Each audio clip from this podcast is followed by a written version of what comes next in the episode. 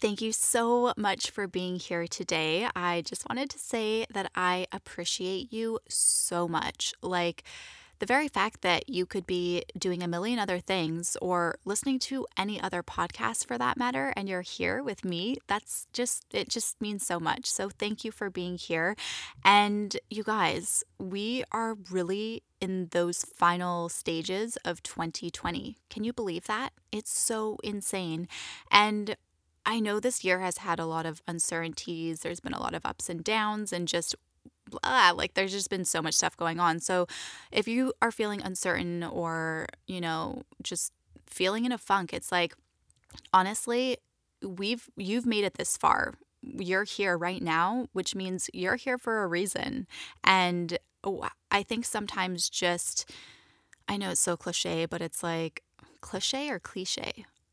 Cl- cliche. That's a weird word. Oh my god. Anyways, it's like am I high right now?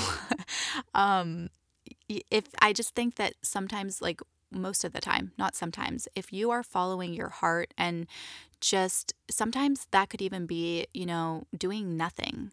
Because sometimes I think there's that confliction between what your mind is saying and then like what your heart is telling you. And just taking a moment of quiet and reflecting on this year. And even though it might be kind of painful, it's like, what have you learned? Because for me personally, it's like, I, if you had told me a year or two ago that I uh, you guys okay I'm moving so if I if you had told me that I was no longer going to be living in LA I would have told you that that's a joke because I would have been like haha that's so funny cuz LA has been a real a dream come true for me since I was 11 years old. My goal was to move to LA. So things shift and change and our goals change and that's totally fine. I think no matter where you are at on your own journey, it's like sometimes just being okay with how you're shifting and growing in your own personal life and like where you are right now. So I yeah, I feel like I'm going off on a tangent right now, but I just wanted to say that like you are here for a reason. You have made it this far. Just take a second to give yourself a hug. Like I'm giving you a huge virtual hug right now because I think that we all need it, especially after this year.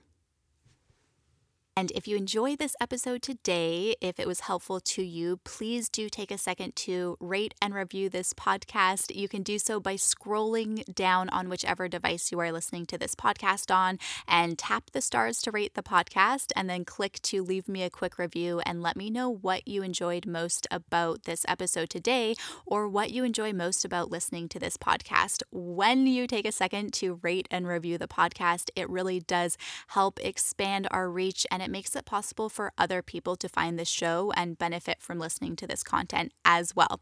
So, thank you so much for your support of this show. And if you have not yet subscribed, please take a second to subscribe because that way you won't miss out on upcoming episodes and bonus content. All right, let's go ahead and dive into this episode. Welcome to the More Than Just a Type podcast, a place where we explore what it takes to live your best life. I'm your host, Taja Cato, expert in type 1 diabetes and fat loss, entrepreneur, and lover of all things fitness and personal development.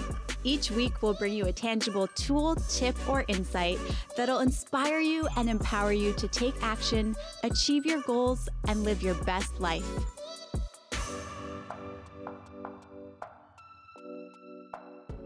The question today is how many carbs do you take daily? Like, what is your daily carb intake? And this, this is for me personally. This is a question to me. um, and then, what are your favorite sources of protein? So, I'm going to answer this um, personally. So, when it comes to carbs, this change this is a question that actually comes up a lot you guys i don't know if you've ever wondered that or if you're scrolling the gram or looking at other fitness accounts or whatever it is. I used to do this. I don't know if you do this, um, where you'll literally see someone who's shredded and be like, "What is she eating?" Like, or "What is he eating?" I want to know. I like how many carbs are they eating, and I just have to say, first of all, it's such a personal thing. I didn't know that for a long time, but it's like your diet is so individual to you. And so your macros are going to be very individual to you. We're all affected differently by different kinds of macronutrients. And that means like the amount of carbs and protein and fat that I eat might be different for you. And we don't need to be eating the same amount of food or the same amount of macros in order to achieve even the exact same goal. So that's just really important to know first and foremost. Foremost, your body is very individual. So, what you fuel it with is going to be individual to you. But right now, this is December 2020. My daily carb intake is between 100 grams and 150 grams of carbs per day. And this is because currently I am maintaining a calorie deficit. So, I'm trying to just shed a couple pounds. So, in, I'll just put it into context when I got back from Costa Rica in the very end of September, I was starting to feel a little bit fluffy and I wasn't training as much because I was just getting back into it. So I feel like I had lost a lot of muscle and I, I just felt like I needed to shed a little bit. And this is just for me personally, right? Like just to feel good in my body. And then I'm like, all right, once I shed a few pounds, I'm going to focus on maintaining weight, eating probably in a slight surplus, and then building muscle because I really want to build muscle. And so for those, I know a lot of you guys, if you've been listening to this podcast for a while, you know, or, or if you're on your own fitness journey, you might already know this, where like if you are eating less calories per day to lose weight, because a calorie deficit is how you lose weight, right? So if you're eating less calories, then automatically your carb intake is probably going to be much lower than it would be if you were maintaining or gaining weight. So when I am not in a deficit, when I'm eating at my maintenance calories or even slightly above, my carb intake ranges upwards to 200 grams of carbs per day, and sometimes even a little bit more than that. So I think, you know, this is what what I'm doing. This doesn't mean that that's what you need to do. so it all depends on your goals. And if you're wondering right now, like, how does that affect your blood sugars? I adjust my basal settings accordingly because naturally, when you are losing body fat, you probably will find that your blood sugars are a little bit lower because you're also consuming less food. And then if you're fo- focusing on maintaining or you know, just you're eating more carbs to fuel your workouts, then you might need a little bit more insulin, right? So I'll always adjust my insulin to make sure that whatever I'm eating, my blood sugars can stay within range because that's the most important thing. No matter what your physical goal is, if your blood sugars are not in range, then it's going to be really, really challenging to get to where you want to be ultimately. So, blood sugars are number one, but that's how many carbs I'm eating currently. And that's again December 2020. So, that's probably going to change again in the new year. I wanted to quickly share with you the supplements that I take. And when it comes to my multivitamins and my immune support, I buy, it's called Microfactor. It's from 1st Phorm, and they're really easy to take. They're travel size packets with all of the vitamins that you need. So, no more carrying around bottles or trying to remember everything that you have to take, because that's always such a hassle.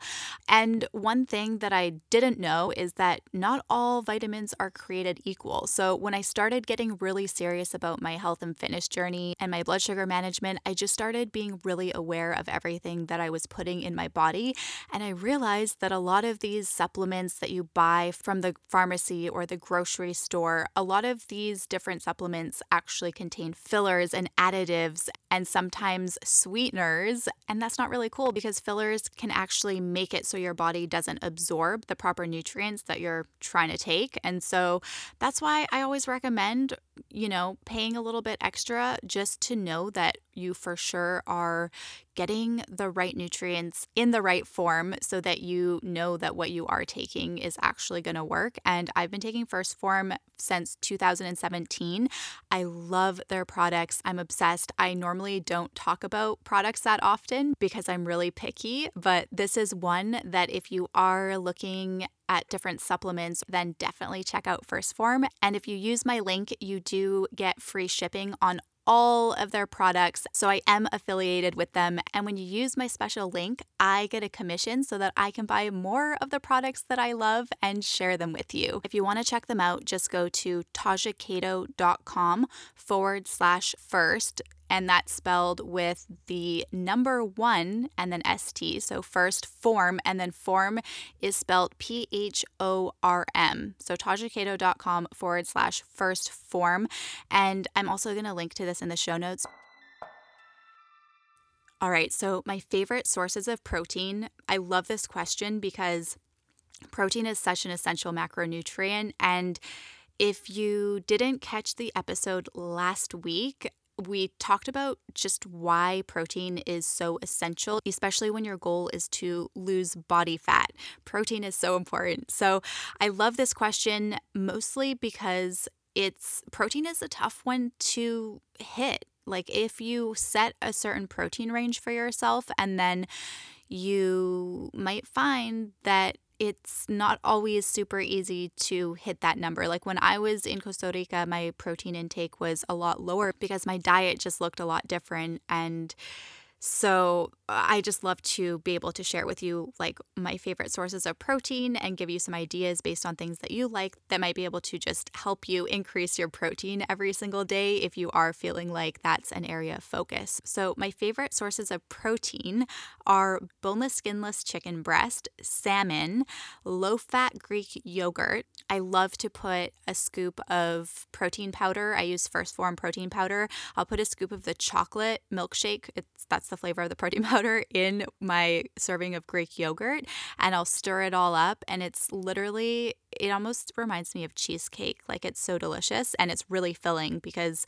protein is um, hunger blunting it's very satiating and I also I love eggs egg whites. Egg whites are really great, especially if you're cutting weight. Um, protein powder, obviously, I always like to have that on hand. I don't take it every single day, but I do like to have it because if I need a little bit more protein, then I it's a, just a really easy way to hit your protein intake. So again, I use 1st Phorm protein powder and Explore Cuisine black bean pasta. I'm sure there's other brands, but this brand is called Explore Cuisine. I bought it at Ralph's. I don't know what other stores carry it. Um, or like where you are in the world. so it might, I don't know if you can find this brand, but there's probably other brands that have black bean pasta. And I love this pasta specifically because it has 20 grams of protein and very few carbs. Like the net carbs are very few because there's so much fiber in it. So it's like really, really easy on my blood sugars and there's so much protein in it. So those are my favorite sources of protein. And I sometimes actually, I'll add one more ground, lean ground, ground turkey. That's another one. Um, or if I'm feeling like I need a little bit more fat, I'll just get not the lean turkey, but depending on what your goals are, these are kind of my options. These are my top.